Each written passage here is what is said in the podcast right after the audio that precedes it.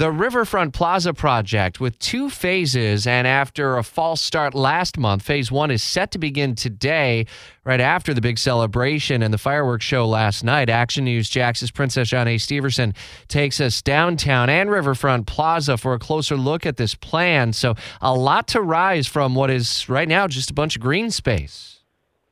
yes, um, you know, in the past we've used this area um, for the Jazz Fest or for a number of concerts and festivals. But uh, today starts day one of construction. Um, we know it begins on Independence uh, Independence Drive, um, and then shortly, within a year from now, the developers in the city say that uh, this green space, as you mentioned, should be complete uh, with a central lawn, a river terrace a hotel and a sky garden, some outdoor dining.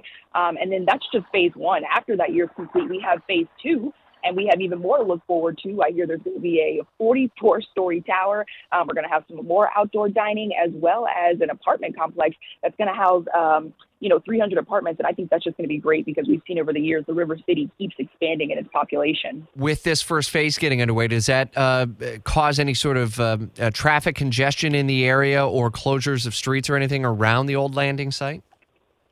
Uh, correct, it will, which is exactly why it was pushed back by its 30 days. Um, you know, with the recent inauguration of now Mayor Donna Deegan, we had the recent uh, Fourth of July, and uh, Deegan's office, as well as the city, just kind of decided, you know, between two big events and then construction that had only would have been at the time, you know, 30 days in, that was just going to cause a lot of parking and delays. So we're going to start that now.